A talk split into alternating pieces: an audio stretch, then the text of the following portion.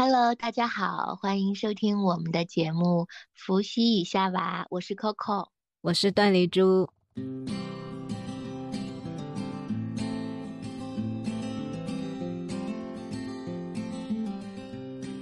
前不久呢，我跟 Coco 就做客了我们的有灵播客《游间望午夜场》。在那期节目里，Coco 是分享了他去澳洲做制片人的经过，以及一些有趣的见闻。也欢迎大家点击我们的附上的链接去收听一下。那其实，在那期节目里呢，我们有很大一部分就是涉及神秘学的内容没有分享。其实，Coco 他之所以能够呃回去澳洲做制片人，其实也是。跟他自己成功的一个显化有关的，所以我们就把这一部分放在咱们自己的播客里讲了。对，我们在那里卖了一个关子，我们说是的，我们对对，所以这是下集。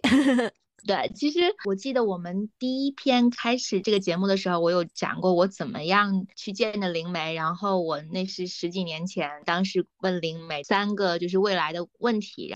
朱莲娜一个问题就是说，我我以后的那个呃 life partner，就是我的人生伴侣会是一个什么样子的啊？呃，但是我觉得现在可能我应该是已经遇上了，觉得恭喜你了。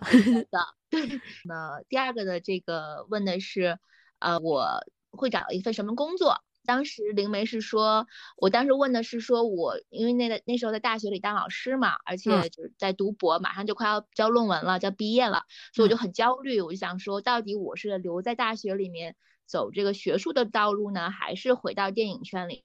去做电影？那个灵媒当时跟我说的工作是说，我会在一个政府背景的与，因为它是英文嘛，他就说 government background 政府背景，然后与。电影市场相关，就是 industry film industry 有关的，然后同时还要去做 research，然后同时也会做这个 business，感觉就是一个四不像的工作，为你量身定做，好像就是哄你玩来的，哄我玩的工作，他。因为我当时就问他，我到底是做市场还是做教育？结果他就跟我说，又做研究又做市场，我就觉得很奇怪。我当时就是跟那个北京遇到西雅图导演，我们在温温哥华，然后回来以后，因为被推荐了吧，就是拿到了一个工作的 offer。那个工作就是美国电影协会叫 MPA 的一个组织，这个组织就特别有意思，它其实就是有点像我们。中国的广电总局，它是一个美国的广电总局的那个概念，是美国好莱坞的六大成员公司在一起，它专门在中国有一个办事处，做这个政府关系啊、版权呀、组织文化交流啊，嗯，还有调研这个市场，同时还就是与这个很多的电影的制片人呐、电影的导演有一些就是业务的往来，所以它确实是一个。就是当时朱莉安娜所说的，所完全符合，完真的是完全符合，所以我说这是一个完全量身定做的一个工作给我。接到那个预言之后的半年到一年吧，职位就实现了。我一直在那里做了差不多五年，嗯，很疲倦，然后就是很多的压力，而且那时候就是年纪 逐渐增长了。国内的催婚的压力让你承受不了了，确实是有很多的这种压力，而且就是环境也相对来说可能会复杂一点，与我自己本性不太相符，所以我那时候就一直非常非常想回到澳洲来生活，回到我当年读书的那个环境，可能更符合我的这种频率吧。有想办法回去吗？所以我其实当时也尝试过给我以前大学的那个院长写过邮件，就跟他沟通说，我有其实有这个想法呢，回到这边。来就是找寻找一些教职，但这个教职这个东西就是也，它也相对来说是比较难拿的一个过程。它这里有一个 open position，就是一个萝卜一个坑。但是他也提到过说，如果我愿意的话，可以有一些机会，但是需要我来跟他有详细的这样的一个讨论。如果我要决定从国内再搬回国外的话，我觉得我积累了这么多年的一些经验跟关系也都没有用了。已经不是我当年留学的时候二十出头的时候那种勇气。我的爸爸妈妈都在北京，如果我要是重新回到澳大利亚的话，我除了过去同学之外，就基本上没有任何的这种社会关系。刨去当年那个预言吧，就因为那已经过了很多年了。那我当时那个预言是说你最终会回去，对吧？第三个预言就是我以后会在哪生活。他说他觉得我会以后会生活在澳大利亚，但是会做会做跟中国有关的东西，我长期两边跑，又是特别美好的那种画饼的那种。对，然后我当时也觉得这个是画饼的，而且尤其是我。回到国内了那些年之后，我我一直没有什么任何业务是跟澳大利亚往来的。我当时受在美国电影协会，所以我做的业务是我经常会去洛杉矶，所以我反而会觉得跟澳洲没有什么关系了。但是你就是很想回去，对我确实是，而且我跟我很多好朋友都说过，也跟我家里人说过，所以我那时候脑子里面就整天想说，如果我现在生活在澳洲的话。就是天是什么样的，我希望就是能生活在一个有水靠水近的地方，因为北京很干嘛，然后北京就只有很小的一点水，包括其他或者是后海那边，那我住的地方离水又很远，我就整天在想，我希望能住在一个水边，呃，我可以，嗯，下班之后如果有机会或周末，我可以去公去那种。很多树的地方，有沙滩啊，有有海，但是在北京这个是肯定没有了。我但是我会自己一直在想象我生活在澳洲，有时候也会就是，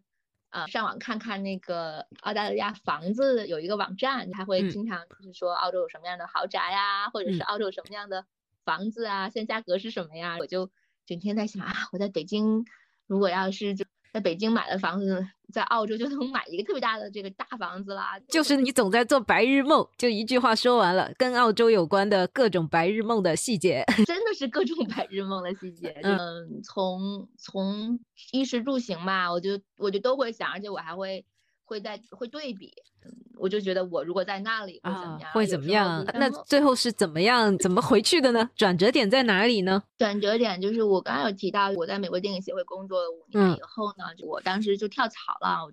公司总部是在上海，但电影的中心、影视制作中心其实在北京。公司在北京为我搭建了一个这样的一个环境跟团队，那我就领导他们开发嘛，就做业务开发。就听上去。呃，是更远离澳洲了呀，就走不了了呀。对，就是以前的美国电影协会还经常能出出国，现在感觉好像跟国外更没有关系了，完全是做本土业务。而且当时我们的开发就是那个时候网络的那个平台都是比较活跃的，所以那时候一直在致力于开发网剧啊、电视剧啊，嗯，还有各种就是纪录片，还有网络综艺，同样就还是会有。一个想法，但是我确实不知道该怎么办。一直到就是一七年的年底，我就是越来越觉得压力，就越来越有很想就是走的时候，就是公司有一天突然跟我说，说他们想向海外投资，就说那你应该去看一看有什么机会。所以我就在一七年年底的时候，公司就派我去香港参加了一个就是叫 Cine Asia 的一个一个东西，有点像那种电影的一个展销会。在那个展销会里，我是第一次看了那个电影《马戏之王》的。我就在那个海报前前面，我拍张照片，我就跟自己说：“我说哇，这个电影导演真太有天分了，真的希望有一天我能跟他合作。”啊，许愿了，先订单 下订单了。我到现在就是我朋友圈，我仍然看到我二零一七年的那时候下了一个订单，我说我希望我有一天能够跟他来合作，我希望能做一个很好的电影人。嗯，所以就是我说到这里，是因为我现在在跟他合作，那就是很神奇了。怎么样去到澳洲呢？我记得在前面有一期的时候，你也说二零一八年，好像星星象上也是个转折年份。是的，是的，二零一八年也是很多人的生活的转折，包括我自己啊。对我二零一八年的时候，就是是非常非常动荡的一年。在二零一八年之前，我已经好几年没有回到过澳大利亚了。但是特别奇怪的是，在二零一八年的一年当中，我有四次回到澳洲的机会，而且这四次都不是我主动回的，甚至还有免费机票。比如说，就是我当时就是二月份的时候，因为一些签证的问题，所以我必须要回到呃澳大利亚。然后四月份的时候，就突然间被邀请去以前大学。给了我一个邀请，因为我以前帮学校做了很多的国际的这种交流活动，所以我就受邀回到黄金海岸，参加了那个英联邦运动会。这个就是全程所有的这个机票、酒店全部都是免费的，从天而降，从天而降了。就是我记得八月份的时候回去，是因为一之前就是很好的就一起去拍电影的这个姐姐嘛，呃，肖小璐导演拍了那个去墨尔本拍那个吹哨人。我就又去了一次墨尔本，嗯，一八年十一月份的时候，也是因为一个朋友的婚礼，都是意想不到的，对，全的就全部都是没有在计划当中的。澳洲在召唤你了，已经，就是而且在一八年的五月的时候，我就呃也是在收到了有一天就是在邮箱里收到一封邮件，嗯，这个邮件是我以前帮助过的一个 Australia 叫澳洲商会的一个负责人，他给我写的，他说，嗯，有一个澳大利亚电影代表团想来北京，想跟一些就是电影公司寻找一些合作机会，希望能够跟我约一个见面。我就是因为这样的一个邮件，然后呢。就认识了我现在工作的合伙人，他是那个《血战钢锯岭》的制片人，冥冥之中，很很就是很莫名其妙的，这样全部都发生在二零一八年。那然后是怎么回去的呢？你这边的工作还还在啊？不是有一个团队在这样等着你呢？我们还。还疯狂的在制作呃各种国内的项目，包括同时我当时跟一八年认识的那个制片人，我们开始进行了一个长期的谈判，公司有意就是向海外进行一些制作了，然后我就开始跟他们进行就是比较比较长期跟艰苦的一个谈判工作，包括就是说一九年我又回来澳洲跟他们做谈判，回来的时候我就记得我住在现在墨尔本海边叫 Centuria 的一片那个地方有一个酒店。那个酒店有奇怪的是，我第二年的时候，那个酒店被拆除了。我当时住在那儿看那片海，我说啊，那就是我一直心心念，就前几年一直在想，我想看见水，住在水边，你看见了，看 见了。我想说啊，那这可能是一个机会吧。但是我就很清楚的知道，就算公司有在海外投投项目的可能性的话，这也跟我能回到澳洲生活是就是天壤之别的，就还是偶尔出个差跟。住在这里还是不太一样的，还是很不一样的，所以我就我就继续，反正就是还是带领团队做这个事情。突然间就到了二零二零年的年初，就疫情爆发了吧？我我记得特别清楚，我们当时说好了一个项目，就就是一直都海外的一个项目都一直也没有拍成，呃，人员都不停的换，从一八年开始谈这个事情，一九年一年都没有没有做成。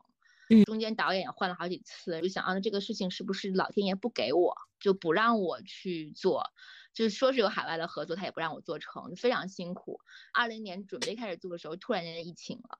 然后在，然后我整个的团队都还在，因为我们头几个月大家也都知道，就是大家都没有办法上班，只能线上。在二零二零年的就是五六月份的时候，中国国内吧，疫情就是算是被感觉被控制住了，然后就开始回来上班了。那时候澳洲也说是啊全球控制最好的地方，所以说就觉得很安全了，就说那抓紧时间把这个项目做了吧，就派我去出差，还是出差，不是让你常住在那边？没有，就是我当时就觉得是出差，所以我拿了一个小箱子。当时目标可能大概出差不就是应该是在三四个礼拜吧，应该这件事情能解决了，我就能回来了。如果我来这里很快的，而且我因为我来这里是这样的，当时进到澳洲是要隔离两个礼拜的，嗯，就就是完全是那种全门都不可以出那种严格式隔离嘛。所以如果我要在这边出差，我是很大牺牲，就是我要先隔离两个礼拜，回去也要隔离两个礼拜，是我是做好了我要隔离四个礼拜的这个。准备，然后中间在这边工作个三四个礼拜这样的想法，结果我我来了以后，疫情突然就变化了，就澳洲的疫情严重了是吧？对，澳洲的疫情严重，而且尤其是墨尔本严重，其他地区都还可以，但是墨尔本是完全宣布了最严格的隔离政策和关闭政策，就整个城市都被 shut down，就是都被关闭了，也没有办法离开。基本上没有机票，他就说，如果你要是出去的话，你就再也不能进来了，谁也不知道会发生什么。但是我们这个项目，嗯，其实还有很多的资金压力和很多的事情都在这里就已经启动了，所以对我来讲，就是当时如果要是走的话也走不了，我们就说那我再等一等吧，看看就是事情会不会有变化。结果我一等就等到了十月份。然后项目马上就要就要上马了，因为我们中间有有几个月啊，包括就是我之前在那个节目当中介绍我们做的那个叫 Black Light Liam Neeson 那个影片，导演也到了，演员也马上要到了，所有的准备了，那我肯定也不能走。然后我北京的办公室已经有差不多有有七八个月没有业务了。当时我们北京的办公室面临十月份要续续约，一续就续三年。那续不续呢？对，公司就就征求我的意见，续不续？而且公司知道我回不去了，至少这个电影在拍完什么之前，我都不可能回去。嗯，所以算了一下，我至少在第二年的三四月份之前可能都回不去。最后公司就给同事一个选择，要不然就调职来上海，要不然就把北京办公室关闭。所以我那时候特别特别痛苦，我我那时候是要在这边打打这个电话给每一个我的同事，跟 HR 一起跟他们通知我们你这个选择，就相当于实际上我要亲手裁掉我的团队啊。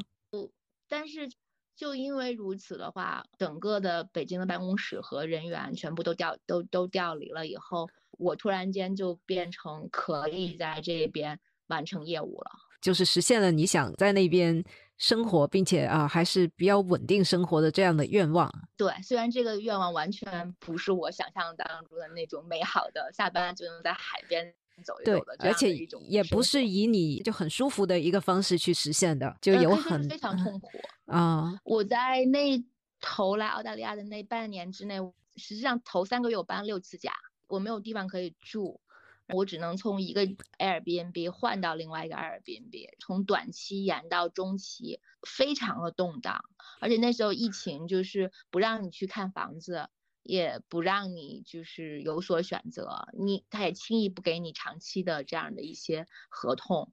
所以就是你不知道你下一个礼拜住在哪里，因为疫情的这个很多不确定性，而且那种恐慌啊，就是弥漫在这种每一个人的头顶。对，在这段时间吧，确实也是我灵性增长最快的一个时间，就是他把你完全打碎了，再把你完全重新组装起来。我确实是有感受的。到这里，其实就等于说你这个心愿实现了，你终于以一种非常痛苦的方式实现了你当初的许愿，就是回到澳洲生活，而且是三年都没有办法回国。你下的这个订单，跟你许的愿，跟你获得的这个这结果是不可能预料到的方式方法。公司就认为我在这边比我在国内要更方便，就是。同时我要回去的话，我在北京也没有办公室了，所以我就被换到了这里。这是一个很神奇的过程啊！就是你想回去，然后就只是想，接着二零一八年那边召唤你回去四次，到后来你本来去出差，结果现在变成了常住在那边。这也就是证实了当时最后的一个预言嘛，就是说，对，啊，你能你会回到澳洲，我会在澳洲。会常住在澳洲，但是我会因为我的工作而跟国内有很多的关系。那确实是这样的。其实现在就相当于我是被国内公司排除在澳大利亚来做电影的这样的一个制片人，也算是用吸引力法则显化成功嘛？你自己觉得呢？我其实是在有意和无意当中，我完全使用了吸引吸引力法则的那几条很重要的一个就是阶段。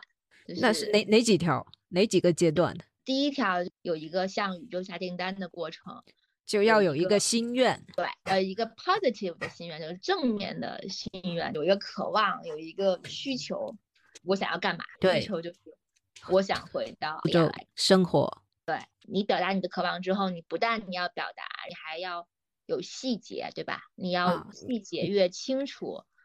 越感受到你已经拥有了，你就越具象越好。啊，就是你要想象自己已经拥有你想要的那样东西的状态，尽可能的多细节。想要什么？对，比如我想要什么？我想要生活在有水边的地方。我后来在澳洲，就是就是我我因为疫情搬过来的时候选的那个地方，接接下来住到就是都是不是挨着湖边，就是挨着海边，要不是挨着河边，基本上都是在水旁边。那这种想象还得调用五感，就是你看见了什么，你闻到了什么，你的皮肤然后感受到什么，越生动啊，越真实，越能够靠近自己心愿，是吗？对，是这样的。我现在都能记得，我有时候闭着眼睛会想，太阳暖洋洋的照在我的身上，我的我光着脚踩在那种半干不湿的沙子上面，有一点点凉。这个好考想象力啊！如果脑容量不够，就是没想象得出来，那怎么办？那你看你你是一个什么样的愿望了？我觉得每一个人的愿望不一样，比如有些人愿望就是数钱，那你肯定有哦，可以具象化的那种，可以具 象化的，就是因为我是以前生活在过这样的一个环境当中，所以我其实是更唤起了我的回忆和我的记忆，觉还是尽可能有一个环境化，或者这样的话，你觉得你你的这个细节是非常非常完整的。你可以感受真实的感受它。那还有什么？像一个是要下订单，有一个正面的心愿，另外就是要呃想象尽可能多的你得到了这样事情的这些细节啊，沉浸在里面。那第三样是什么？要重复，不断的重复这个意念和信念。我要重复它，持之以恒，就是我反复反复的，就不是想象一次就结束了，是我反复有这个想法。我突然想到一点，很多人在说这个吸引力法则灵跟不灵的一个很关键的点，是你不要老去想你想要一个东西，而是你去想你已经拥有这个东西的状态。如果你不断的去想要，其实你重复的是你没有这个东西的信念，反而就一直会没有。说的非常对，因为其实你始终有这个。想要的这个概念，所以你吸引来的就是你保持着我一直是想啊想啊想啊，但是你没有 action，就你没有真正拥有。其实它不是一个吸引，而是说一切都在我们的周围，我们只是把我们的频率调到呃让它可以出现在我们的眼前的这样的一个状态上。当你已经经历过刚才我说的，就是我确定我拥有，我去显化它，我感受它，我想象它，每天重复的就去加深这个。我绝对相信我是值得的，但是最后一点就是我要把这个愿望放下来，放下来。对，那怎么什么叫放下来？就不去想了。我不要去想象我怎么去获得它，就好像你已经拥有了这个东西，你就不会老整天想一样，是不是？对，就不要老等着它来，就忘记它，就就忘记它，放下它。这时候说它会以一种你意想不到的方式出现在你的面前。因为当你放下它的时候，你的这个显化的途径就被打开了，你就有无数种可能性。我们的头脑只能接收信息，有时候就是判断的这种理智判断，只能根据我们有限的过去来判断它的可能性。但其实宇宙的这种运算法则，它是以一个最短的，它就像电流一样，它一定是走最短距离，所以它给你的方式一定是说你的头脑不应该限制的方式。就像我似的，我我来到这里 完全不是说我找了份工作辞了职，就放下自己的限制，你忘记它才能够给到宇宙帮你创造它，而不是按照你已有的狭隘的经验去呃让这个事情按照你知道的那种很少的那几个方式出现，这样。对，这就是放下你的限制性信念，还能让它显化出出来。你想象你拥有就行了，你不用想象你怎么样拥有，你不用想象那拥有的途径，因为你是想象不出来的。你的经验太狭隘了，相对于整个宇宙来说，确实是如此的。嗯，就像所有人都会觉得啊，我拥有一样东西，我其实首先第一点是我有没有钱啊？我只能用钱来买这个事情。那我现在想这个钱怎么来的？或者是说我要，比如说我要去欧洲旅行，那我第一个想想法就是，我就先算一算我的时间，我。的工作，让我我什么时候能有假期？我如果我就是我很我就很头疼，有很多想法。那其我觉得我算一算，我的存款是不够的，或者怎样？这些东西你就有很多带来，你自己会带来很多很多限制。那不叫显化，那其实已经是一种呃左脑的计划。你只是在用你已知的经验、已有的资源去计划这个事情，这其实跟显化是两回事。是的，就是很多人会。就是觉得我显化，就是我算了算以后发现我这个成不了，然后我就会觉得说，那我现在请你显显化我一笔钱，这笔钱刚刚好够我去旅行吧。那这个其实也不是显化，因为你真正的你真正的概念其实是你想要获得这个旅行，这个旅行它一定是以一个更直接、更有效、更丰盛的方式过来的。我又想到一点了，为什么说呃，当一个人就是刚刚失恋的时候，不要着急去找下一个人？用这个理论也解释得通，因为当他刚刚失恋的时候，呃，处在自我价值感比较低的状态，那他那他就会觉得可能自己是不值得被爱的，怎么样的？那他。这个时候找到的这个下一个的对象，可能就是就迎合了他的这个念头的，觉得他不那么值得去爱的，那很很多时候可能会是个渣男渣女。所以其实真正的根源是你要解决内心的那个恐惧，或者解决你内在的那个频率的问题。当你是一个什么样的人的时候，你就能找到跟你一样的那个人。吸引力法则它真的不是你 attract 过来的，它不是你把它吸引过来的，而是说。这些人他都在，只是你现在下了订单之后，你就可以根据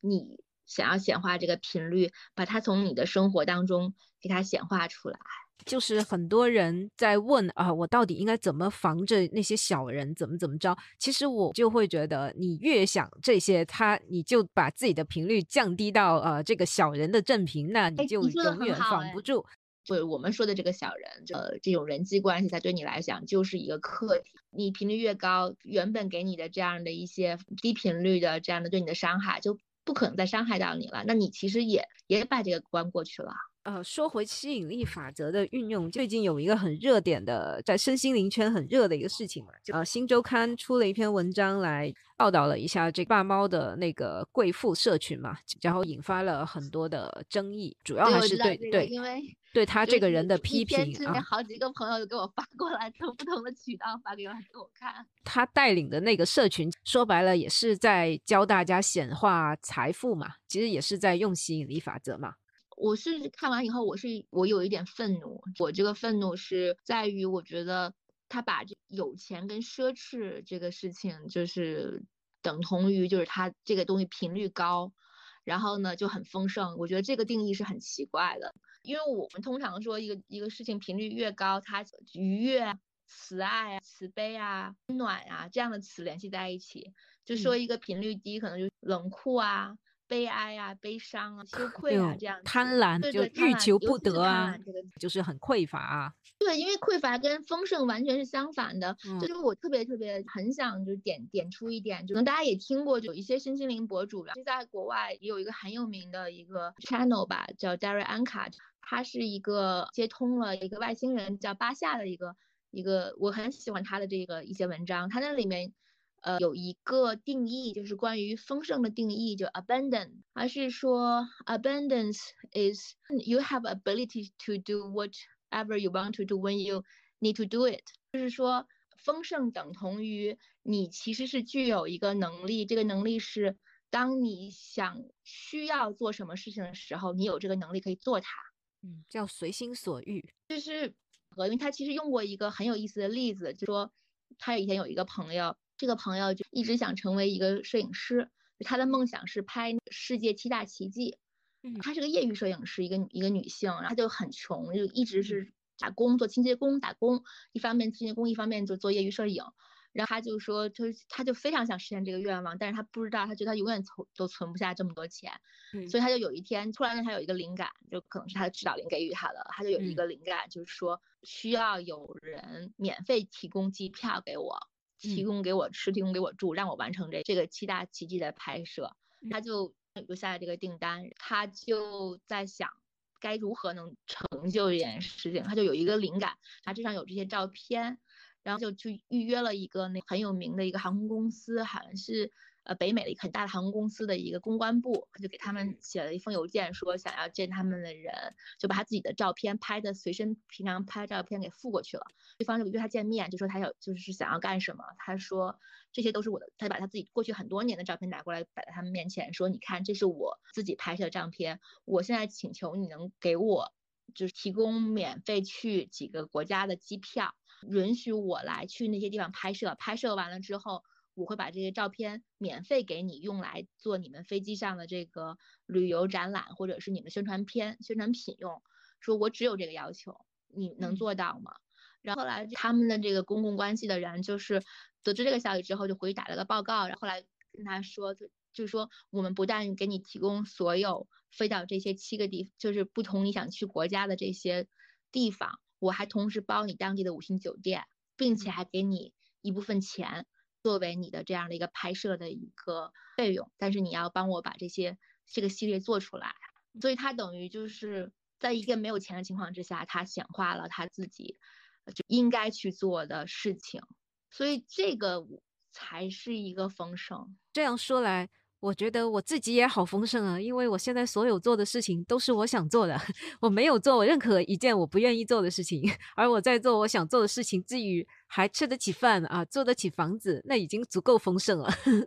就是你在说这件事，你就很开心啊。对，确实如此，确实就呃，你会发现，就只要你要做你灵魂课程里你需要做的这件事情，或者是说你真正是跟你自己的。我们讲我们的灵魂频率是一致的话，你是很开心的，你那个物质是一直会过来的，就是它一定是能保证你做的。他们就是鼓励这些学员去啊负债，去刷一些高档的消费，什么住奢侈酒店啊，买一些什么爱马仕。那本身其实不是，这简直是丰盛的反义词啊！这是一种放大恐惧啊！那你还不起债怎么办？而且就是只是从显化财富这样的一个就吸引力法则的原理来看，这也是用反了呀，因为你。一旦把爱马仕啊那些呃奢侈的酒店的享受当成是一些很高端的消费，你有这个念头本身就是证明你是匮乏的，你在强化你就是消费不起的那一面。当你把这些当成是白菜价的时候，白菜啊，然后看不上有跟没有都一个样的时候，也许。你就很容易拥有，而你不是，你就非要觉得那是高频率，那是怎么怎么样？我们要去练习去拥有它的时候，你把它当回事儿，就你只会放大你拥有了它之后，你怎么样去支付它的那个恐惧，根本就是背道而驰啊！它里面就是说有一个女孩子，她做了一个实验，就去到他们组织的一个五星级酒店嘛，这个女生就马上就没有钱了，然后社区里面说有没有人可以帮帮我，给我打两百块钱呀？最后马上就没有钱了，就会有人就为了证明显化，然后给给他付了他接下来的。房租，但他其实每天都还是很恐惧，就像你说的，就是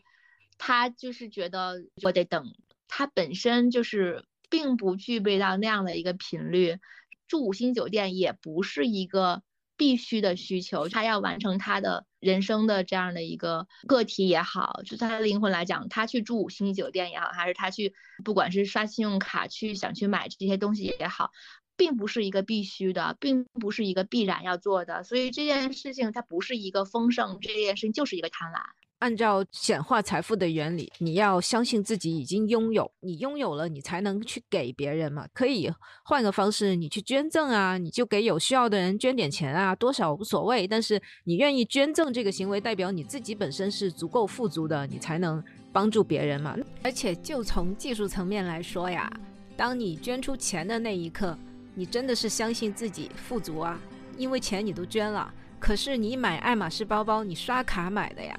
那你还得起吗？你但凡有一丝的忧虑，我还不还得起？那这个相信就不作数了。其实要真的相信很难的呀，这个是一个呃需要修炼的事情。所以不是说啊这么捷径的，你去买个包你就相信了啊？你去装成什么样子你又相信了？不是这样子。有一点就是你想想，就就你来讲，什么是相信？好多人不懂，说啊，我相信自己有天，相信自己有天。其实什么是相信？你相信你走在路上你不会飞起来，那个叫相信。你相信每天早上太阳会从东方升起，那个叫相信。因为在你的意识当中是不言而喻的，对你不用去想的。